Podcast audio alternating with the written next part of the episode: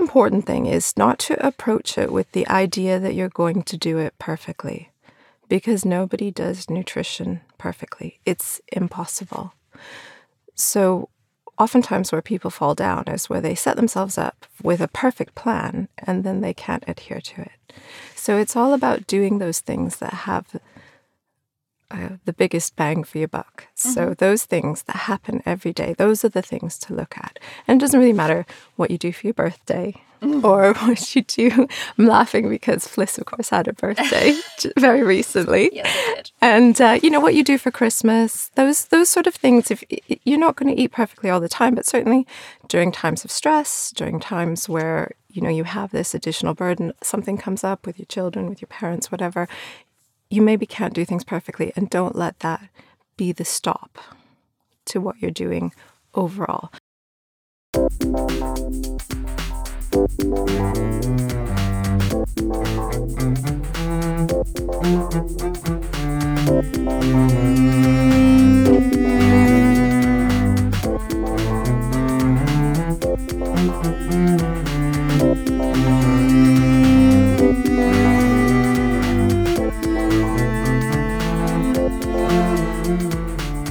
Hello, friends, and thank you for joining me for the Way Forward podcast brought to you by me, Fliss Goldsmith, and Co Design Coaching, where we create your optimal life together. Today, I am glad to be joined by the experienced dietitian, nutrition, and genetics specialist, Sascha Landskron. Sascha, welcome to the Way Forward and thank you for agreeing to come and have a chat with us today. Hi, Fliss. Thanks very much for inviting me on today. You're so welcome. now, Sascha's here to talk to us about the role of nutrition on our emotional well-being and mental health, as well as our physical bodies. But before we enter that fascinating arena, let me share some of what I know about Sascha. She has over 20 years' experience as a dietitian, registered with the British Dietetic Association and Healthcare Professions Council. And she's worked with more than 20,000 patients. Sascha has seen all ages, from infants right through to the elderly. She now runs her thriving personalised nutrition business, Uni Nutrition, and she lectures on the subject for leading universities. Outside of her groundbreaking work, she is happiest spending time outdoors with her partner and her children. That is quite the impressive resume, Sascha. Thank you very much. Well, I have been doing this now for more than 20 years. Yeah, um, I bet you've stacked up a lot of um, interesting experiences in that see, time. you see a lot of people and you see a lot of conditions in in in a couple of decades. Yeah, for sure. Now, nutrition is something that obviously affects all of us, but I'm hearing a lot of media buzz recently, specifically around the gut brain axis. So, can you break down what that means and mm-hmm. why that should be important to us, please? Absolutely. So, we have a lot of language to describe that, how we feel. We often feel it in our digestive system. So I've got a nervous tummy or I've got butterflies in my tummy, that sort of thing. And it was all sort of just thought to be language, but actually we know now that there's science behind that. So okay. you probably heard a lot about the microbiome, mm-hmm. and that is essentially for anybody who doesn't know what that is. We are made up of lots of bacteria. So we've got bacteria everywhere on our skin, in our nose, um, and mostly in our digestive tract. And it's not just bacteria, it's viruses and um, fungus and other sorts of organisms. And it makes up at least a kilo um, in the digestive tract. Wow. And yeah, it's a lot. And if you break a human body down to a cellular level, we're actually made up of as many bacterial cells as we are human cells. Kind of amazing, isn't it? So, yeah. on some level, we're just vectors for other organisms. and uh, you can kind of think about it a little bit about we really have a responsibility to take care of that internal world. And, and it, it resides largely in the, in the large intestine. Mm. And we know that this microbiome um, not only is it important for digestion, but it also makes up about 60% of our immune system and 90% of our serotonin. That's the feel good chemical that is um, used in the brain, makes us feel calm and happy. And a lot of antidepressants act on serotonin reuptake mm. inhibition. So um, the, the microbiome has got a really, really important role in digestion, immunity, and brain health. But we know that actually this microbiome talks directly to the brain and the brain to the microbiome via the vagus nerve, and that's what the gut brain axis is. Ah, I'm nodding away here because this is all clicking into mm-hmm. place for me. Um, now, I specifically suffer from um, inflammatory bowel disease. So when mm-hmm. you're talking now about the large intestine and things like that, that's where I'm sort of really keyed into this because it's something that affects me on a very personal level, and I I know a little bit about it, but obviously I'm loving learning more about it. But it's not just people with inflammatory bowel disease or gut conditions that need to think about their gut brain axis, about their microbiome, about their nutrition, is it? It's something mm-hmm. that everyone should prioritize. Am I right? Absolutely. Yeah, absolutely. And I think that a lot of people just don't know about it or maybe ignore it or don't realize that how they're feeling could actually be um, the source of that could be from their digestive system um, yeah. or the, the microbiome that resides within. The other thing that is really interesting, and it's sort of related, sort of different, but there's now this understanding that mental and physical health conditions, well, there's they're really under the same umbrella. Mm. And so it used to be that people would develop depression and then they would be more likely to get things like type 2 diabetes and cardiovascular disease. Or they would develop chronic health conditions like cancer, heart disease, diabetes, and they would be more likely to have mental health issues. And the thinking for a long time was that, well, you know, if you're depressed, you're maybe not taking such good care of yourself, and then that leads to health issues. Or, well, of course you're depressed, you've got a health issue. Mm. But what we know now is that actually there's this emerging understanding that the the chronic physical and mental health conditions could actually stem from a lack of energy to the cells, a lack of mitochondria, that's the powerhouse in the cells. And that when they're properly energized, you have better brain health and you have better body health. Yeah. So all of that kind of fits in with the microbiome because how we digest things affects how we produce energy for the body. And certainly how we get the energy into the cells matters. And it matters not just for physical health, but for mental health. And I think that's a really important thing that we're not separating mm. mental health mm-hmm. conditions from physical health conditions. Mm-hmm. And as you're saying, the science to back that up. It's not just, you know, something mm-hmm. we're plucking out of the air. This is a real thing that these are sort of feeding into each other. Mm-hmm. Pardon the pun for the feeding, mm-hmm. but the, you, you know what I mean. Um, and I think that that's so important and that everybody needs to prioritize that, right? To, mm. to support their mental and emotional well-being. Mm-hmm. I think the thing that sort of pings into the air when I'm thinking about everybody prioritizing this is time. Mm-hmm. Time is probably the number one thing in the modern world that people don't feel they've got enough of. Uh, we're both mums. We, we the, mm-hmm. the parenting load, excuse me, the parenting load is quite stacked, isn't it? The mm. things that we have to do Absolutely. and remember on a daily, hourly, minute by minute basis. Um, and, and it is for everyone in some way. You know, if you've got a demanding career or you're caring for an elderly relative or there's so many challenges. So, is it easy to make nutritional changes for yourself? Um, you know, if you've got to think about making it for the whole family, how do people prioritize this but in a time effective way?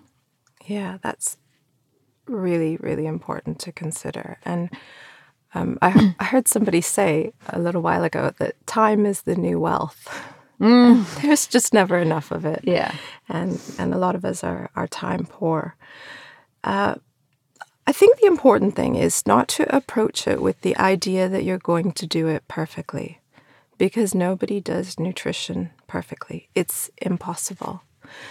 So, oftentimes, where people fall down is where they set themselves up with a perfect plan and then they can't adhere to it. So, it's all about doing those things that have uh, the biggest bang for your buck. So Mm-hmm. those things that happen every day, those are the things to look at. And it doesn't really matter what you do for your birthday Mm-hmm. or what you do. I'm laughing because Fliss, of course, had a birthday very recently. Yes, I did. And uh, you know what you do for Christmas, those those sort of things. If you're not going to eat perfectly all the time, but certainly during times of stress, during times where you know you have this additional burden, something comes up with your children, with your parents, whatever. You maybe can't do things perfectly, and don't let that be the stop to what you're doing overall. So I'm a real big fan of quick meals and they don't have to take a long time to be nutritious. Slow cookers are amazing.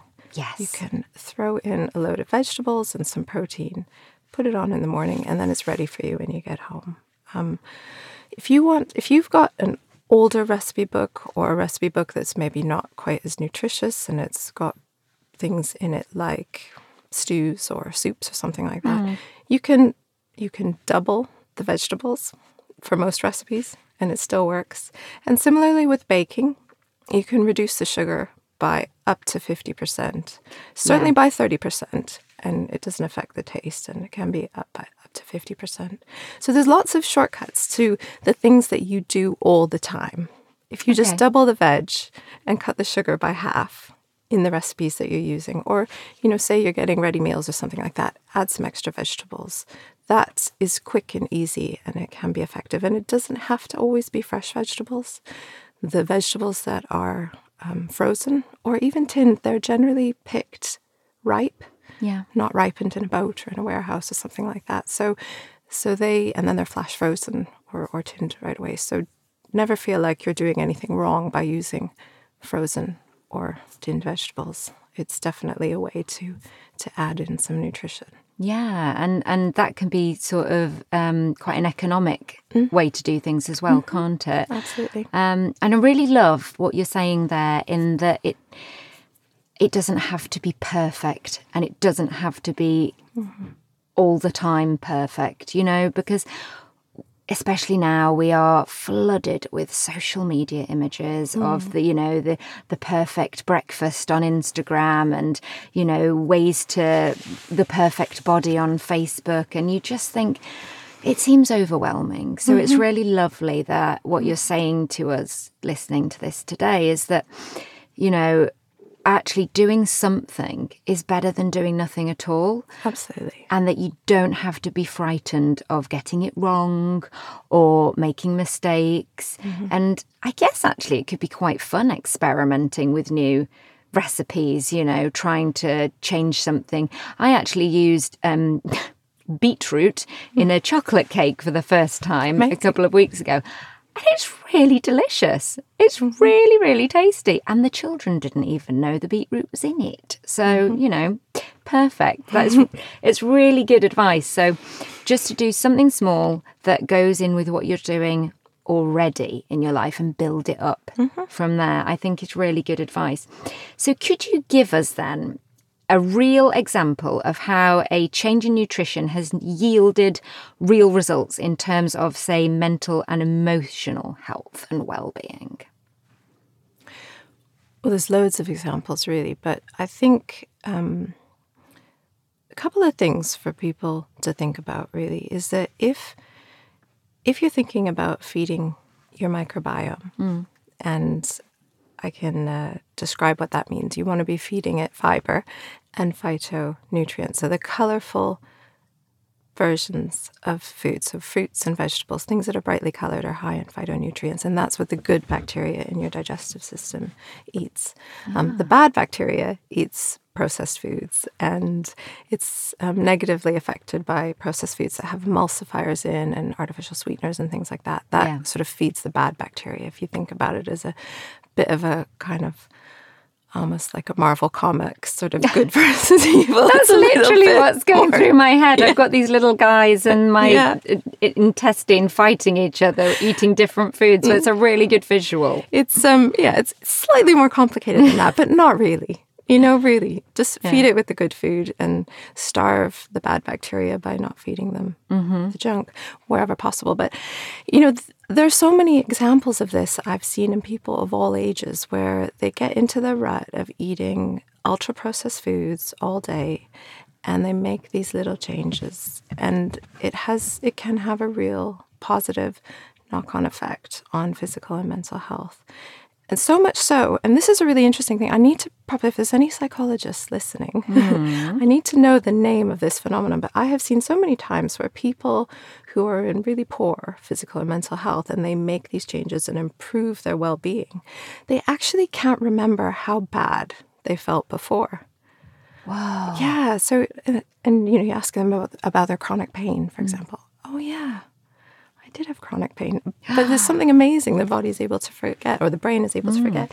But there's something that I am really passionate about at the moment. And I mentioned about this mitochondrial dysfunction and the lack of cellular energy. If people want to read a little bit more about that, um, there's an excellent book out by a Harvard psychiatrist called Chris Palmer, and the book is called Brain Energy.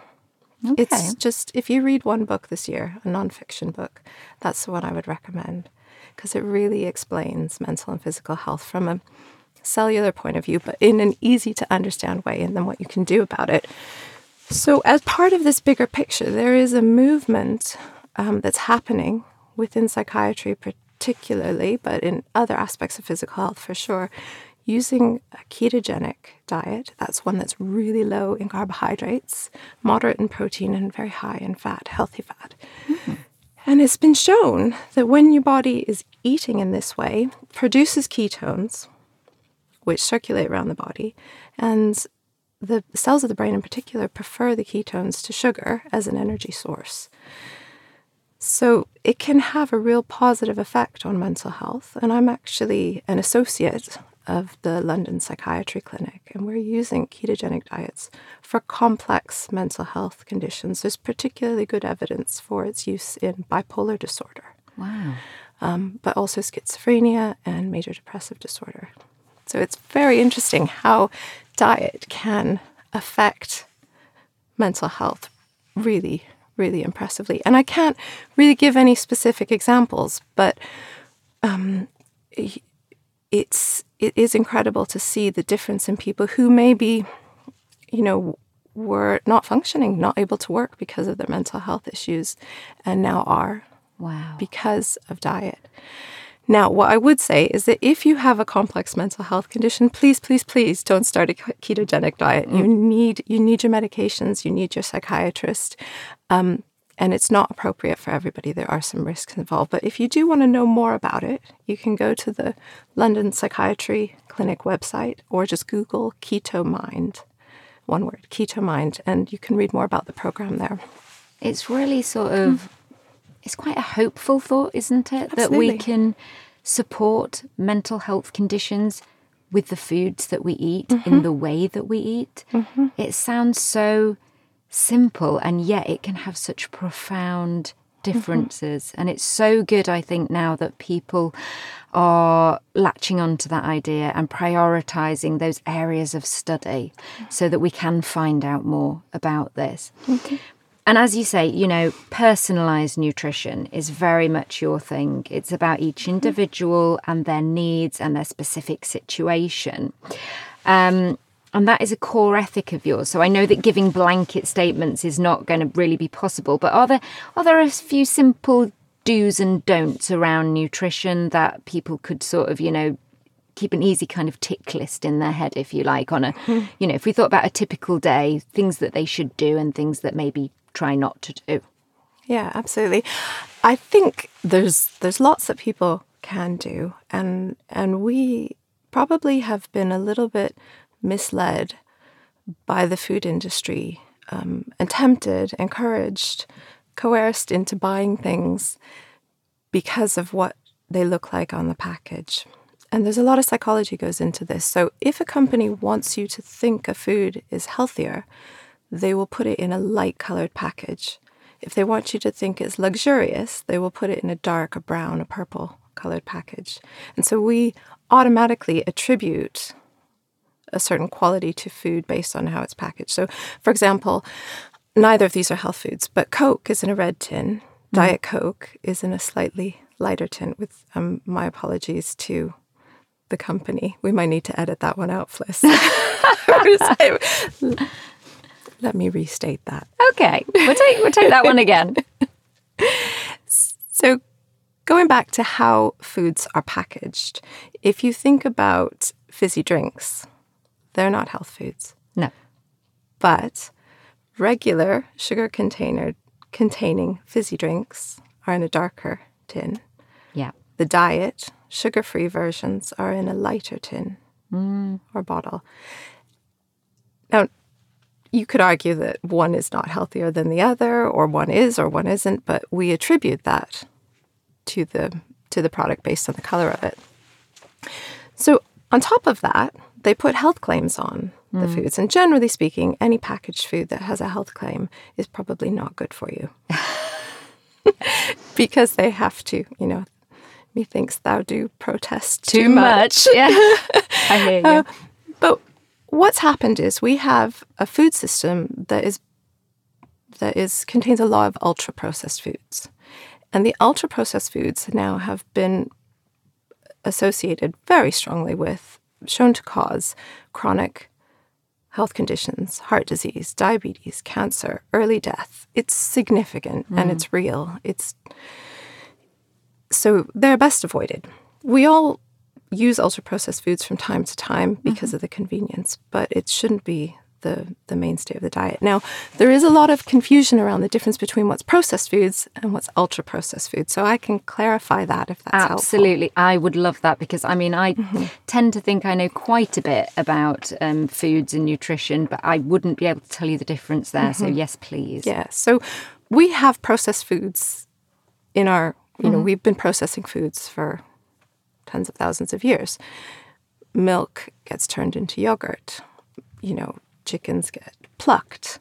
Um, berries get turned into jam. Those are all things that, if you wanted to, you could do in your own house, right? In your own kitchen. But there is a certain aspect of processing that you couldn't do in your own house. So when you read the ingredient list, the ingredient list tells you everything that you need to know about the food. It's listed in descending order by weight. So the first ingredient is present in the largest amount, the last ingredient present in the least amount. But if there's anything in that list that you can't pronounce or you can't buy in a supermarket, then it's an ultra processed food. It contains chemicals that were made in a lab to extend the, qual- the life of the food, um, to make it taste better. And some aspects of, the, of, of what they add to food actually make it more addictive because um, it's sweet or there's something else in it that, that really increases the palatability. So that's the key thing. The difference between processed and ultra processed is processed you could do in your house or in, in your kitchen. Ultra processed you wouldn't be able to. And if you if something comes in an airtight package, like a cereal or a cereal bar, um, chocolate bar, those kind of things, um, biscuits, cakes, if it comes in a in a airtight package and you open it up and it sits on your counter for a week and it doesn't rot, then generally speaking, that's an ultra processed food. If the bacteria in your kitchen doesn't want to eat it, then you shouldn't want to eat it either. Then it's really probably not that Yeah. good, is it? Yeah. No, that's that's a really helpful distinction. If you can, you know, carry out that process Mm-hmm. in your home, if it's had those chemicals added to it to create it in that way, that is an ultra processed Mm-hmm. foods, and they're the ones that we should really be aware of. really be aware of. Yeah. Yeah. And they're rife in children's diets. Um, they're promoted directly to children, to parents, and sometimes even as a health food, breakfast cereals being being a major one. Um, they are promoted as being a health food, but when you really look at what they contain, um, and you couldn't produce those kind of things in your kitchen Yeah. in that way. So I'm thinking actually just of an example there. So um, with breakfast cereals, because absolutely, I, you know, it's a quick, it's an easy Yeah. breakfast. And Two minutes. two minutes, it's in the bowl, and on a busy morning, that's what you know you reach Mm-hmm. for. Could you give us an example of um, an alternative breakfast, a breakfast that would be better than a Mm-hmm. bowl of cereal for us? Yeah, sure. I talk about this a lot. I mean, essentially, uh, and this ties in with your earlier question about what are the basic principles. So, avoiding ultra processed foods. Uh, but if you can, each time you eat, try and get some protein and try and get some fiber. So, when you eat protein and fiber, it slows your digestion down. You actually take less energy from the food, less calories from the food, but it feeds your microbiome, particularly if you've got fiber. So, any kind of breakfast where you've got a protein, any meal really where you've got a protein and you've got some fiber. So, um, yogurt with berries, nuts and seeds, that sort of thing. Um, eggs with you know omelets that have got some vegetables in. Those are all um, really really healthy ways to to start the day. Um, you can use large flake porridge, put some berries on it. That's really good at this time of year, especially. Yeah. really nice and warm. mixing in ground flaxseed or linseed. I mean, there's there's a million different kinds of seeds out there, and some of this is going to be easier for people than others. Some of this will feel okay, will feel familiar, um, but even just switching to a bread that is whole grain, Yeah. um, ideally not supermarket ultra processed bread, but a bread that's whole protein with some nut butters on or some eggs. That that's a way of getting the protein and the fiber in. Yeah, and um, you know, nut butter on toast, that's nice and quick. That's not going to take you any longer than the cereal, really, is it? So that's a really good thing that you can do. I'm guessing hydration is important in mm-hmm. nutrition as well. Mm-hmm. Um, because I was thinking when you were talking about sweeteners and things, squash, you know, that children squash, and uh, I mean, adults mm-hmm. drink squash, anybody, but um, there's a lot of sweeteners in those, the sugar free ones that again claim to be better for you because they don't have sugar in. But the replacement is is that worse, you know? Mm, I do get asked this question a lot about the difference between sugar and artificial sugars. And I think it really depends what you're trying to achieve. So, for somebody who's got digestive issues, um, perhaps mental and physical health issues, and you're not having a lot of sugar, but you're having a lot of artificial sugar, well, that can have an impact on your health. It can impact your microbiome in a negative way. But also, you know, for people who are trying to lose weight, the taste of sugar hmm. and that sensation releases insulin in the body, which makes you put on more weight. It helps to lay down body fat, make drives hunger and everything like that. So if people are choosing things that are sugar free instead of sugar, it might not be particularly helpful from a weight loss perspective or a digestive hmm. perspective. But it depends, you know. So uh, I have had patients who have been drinking, you know, two liters of fizzy cola a day. And to give up caffeine and sugar Yeah. is going to be too difficult. So sometimes artificial sugars can be that bridge between where you are and where you want to go. Yeah. But in the long term, having lots of artificial sweeteners is really not a good idea. If it's a bridge, if it's a stepping stone, that's fine. Or if it's an occasional thing, just like sugar, that's fine. yeah. But um, it's not something to be relied on. And, and certainly, as a kind of main drink for children, it's a little bit concerning because lots of kids have got problems with health and problems with weight and Yeah. problems with satiety as well. So it, you know, could be driven by drinking a lot of these artificial sweeteners, and it certainly can affect digestion. Yeah. Yeah. So water is best, I'm guessing. Yeah, or you know, just slowly dilute the squash. yeah, just take it down a little bit at a mm-hmm. time because, you know, I've got two children. My daughter, she, just drinks water. Um, Occasionally, she'll have a glass of milk, but uh, that's her drink. She doesn't really like anything else. Whereas my son, it's very difficult to get him to just drink water on its own. He much prefers to have it flavored. And I've I've tried, you know, um, different things with like using um, a pure apple juice and just putting a bit of that in. So.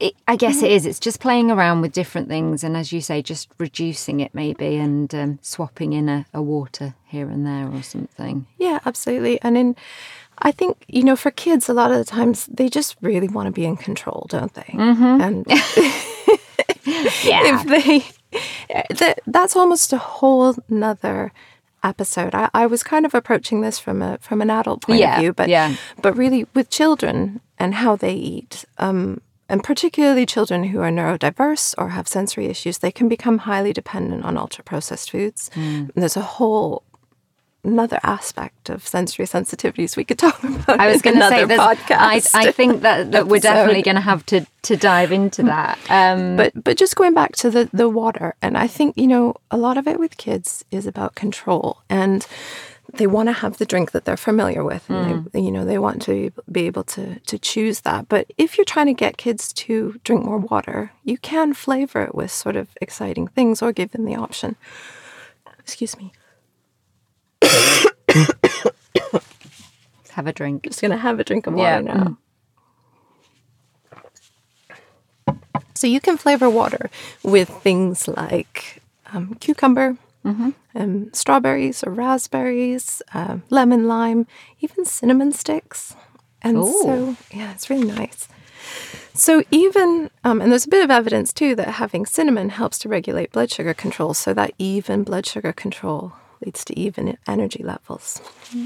I'm going to try that one. yeah. I like the sound of cinnamon in water. So if you have a little selection of things that your child can choose to put in their water, then they get some of that control, some of that choice. And it's a little bit of fun. It is, isn't it? And I, now I'm gonna, I'm, I'm sort of like staying on this question because it's really intriguing me. When thinking from an adult perspective, does tea and coffee count as hydration? Yes, it does. So there is this perception that um, the caffeine dehydrates you, and it does. Caffeine makes you wee more, but um, it's the volume is made up by the the volume of fluid that you have. So Okay. you don't. If you just have a caffeine tablet, that's going to dehydrate you unless you drink with it. But if you have coffee or tea, there's some fluid in that. So that's yeah, okay. That's that's reassuring. I can hear people breathing a sigh of relief, thinking they don't have to give up their uh, tea and coffee in completeness. They can, you know, you know, maybe add an extra glass of water here and there, but it's it's fine to have the tea and the coffee. Yeah, I mean, if you're doing shots of espresso, of espresso that's a different matter. different matter yeah no i'm just i'm very british if i don't have my cup of tea in the morning i'm not very um, useful for the rest of the day um, so i'm really interested in this particular question here I see emotional well-being as the baseline for everything in our lives. If we've got resilient, self-aware, flexible emotional fitness, then we're going to be in the best position to deal with our day-to-day and and the bigger situations that life throws at us. So I want to ask is there a role for supplements to our diet or should we be able to get everything we need from what we eat? That's an excellent question. And actually, um, just last week, I was doing um, an online presentation to a whole bunch of psychiatrists Yeah. at Psychiatry UK, and they asked the same question. So, incidentally, I should just do a little plug as well for Do it. Psychiatry Do UK because if you are somebody who is in the process or waiting for a diagnosis of autism or ADHD or some other neu- neurodiversity, um, you do have the right to choose. So it's probably worthwhile looking at Psychiatry UK because some um, sometimes people are waiting for a long time, and you can um, sometimes have a faster diagnosis by looking at a different way of assessment. Or sorry, not necessarily a faster diagnosis, a faster assessment. Yeah, I think that would be really helpful actually to a lot of people listening. So that's Psychiatry UK. Perfect. Yeah. Thank you. And um, what I think is interesting about that question and what those psychiatrists wanted to know as well is because people come in and they say, you know, I'm trying ashwagandha, I'm trying lion's mane, you know, is, is this is this is this going to work for me? And there's there's some great interesting res- research in both of those supplements. Um, and we do see clinical effects. But if you think about supplements, they're sort of the tip of the pyramid. And the best supplement regime in the world will not compensate for a rubbish diet. Yeah. so if people are getting the base of the pyramid right, they're going to have a bigger effect from that. If they're cutting out ultra processed foods, if they're including fiber and protein with each meal, if they're getting 30 plant foods a week. If you listen to the Zoe podcast, they talk a lot about this 30 plant foods a week. And so that's fruits, vegetables, nuts, seeds, whole grains, um, and other things that are plant derived herbs, spices, soya, all of that. That's the base of the pyramid. If you then have got that sorted most of the time and you're looking at different types of supplements, well, it's probably worth trying some of these things. But the thing to remember about the supplement industry is that it is regulated like a food, but people ascribe the benefits like you would a medication. So it's slightly dodgy Yeah. dodgy um, situation to be in when you're taking supplements because you don't necessarily know if it contains what it says it contains or if there's any, you know, potential side effects, if it's going to work for you, if it's not going to work for you. The one thing that I would say is important is vitamin D3. That's the sunshine vitamin, and we don't get enough of it in the north. It's not because it's cloudy, but it's because we're so far north. The Yes. vector angle of the sun isn't adequate for us to produce it in our skin. And if you wear sunscreen, if you cover your skin, if you have darker skin, you're going to produce less vitamin D, active vitamin D. So it is a good idea. And there's national guidance that everybody, cradle to grave, really needs vitamin D. Yeah. Yeah. So that would be a, a good one to reach for if you are mm-hmm. going to add something in. Mm-hmm. Yeah. So I want to ask you, and this is really difficult because we're all about empowerment here on the way forward. If you could give the listeners one thing that you want them to do today to start, you know, building this more positive relationship with nutrition and its importance in our lives, what what would it be? I'm really sorry to put you on the spot, but what would it what would it be if you could ask somebody out there to do one thing today? Well, that's just it, Fliss. It's do one thing. Oh, I love it. okay, do one thing. Do one. Um, now, I think it's different for everyone. So there will be some of your listeners are real health optimizers, and they are buying organic food and home cooking everything, and they're counting their 30 plant foods Yeah. a week and all of that.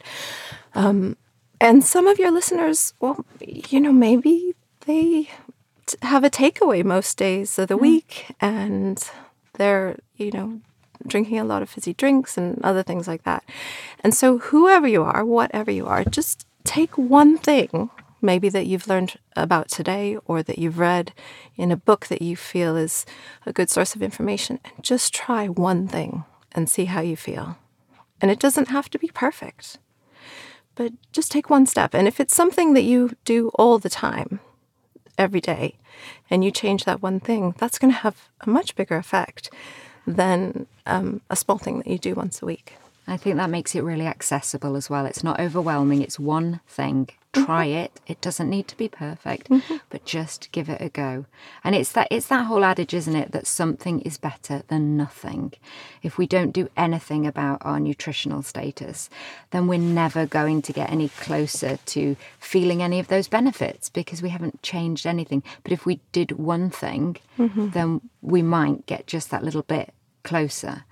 Um, Sascha, honestly, I could talk to you all day because your energy, your passion, your knowledge about nutrition, it's just so uplifting. Um, and I definitely, definitely, if you would, if you would do me the honor, I would love to have you back because I can think about four different podcast episodes that we could get out of this on different areas. And it is fascinating. It truly is fascinating. Um, so if you want to find out more about Sascha's work and her services that she offers, head over to her website. It's uninutrition.co.uk, and um, you will definitely find something there that you know you will be able to add into your life with benefit. So thank you, thank you so much for coming along today. It's um, been great to be here. Thanks so much, Fliss. Honestly, it's it's been a it's been a real eye opener. I've got light bulbs ding ding ding. Um, and of course, if anybody listening wants to work on anything relating to your emotional well-being and empowerment in a fully supported way, then just head to codesignwithfliss.com and we can talk more about creating that future that you hope for. Now, that's it for this week. Thank you for listening. Now we know more about nutrition, and now we know the way forward.